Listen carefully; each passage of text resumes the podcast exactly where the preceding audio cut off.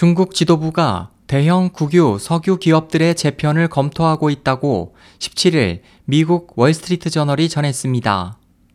보도에 따르면 지도부의 지시를 받은 정부 고문단은 4개의 대기업 중 중석유와 중석화, 중해유와 중화의 합병안을 검토하고 있습니다.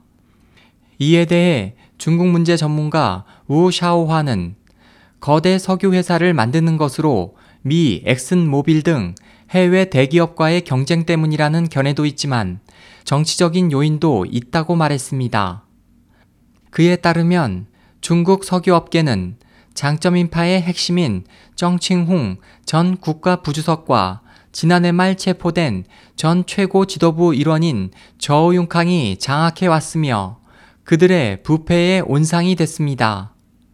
시진핑 지도부의 이번 재편 추진은 석유 산업의 지배권을 되찾기 위한 것으로 보입니다.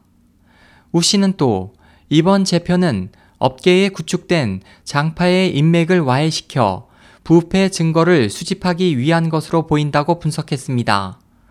SOH 희망지성 국제방송 홍승일이었습니다.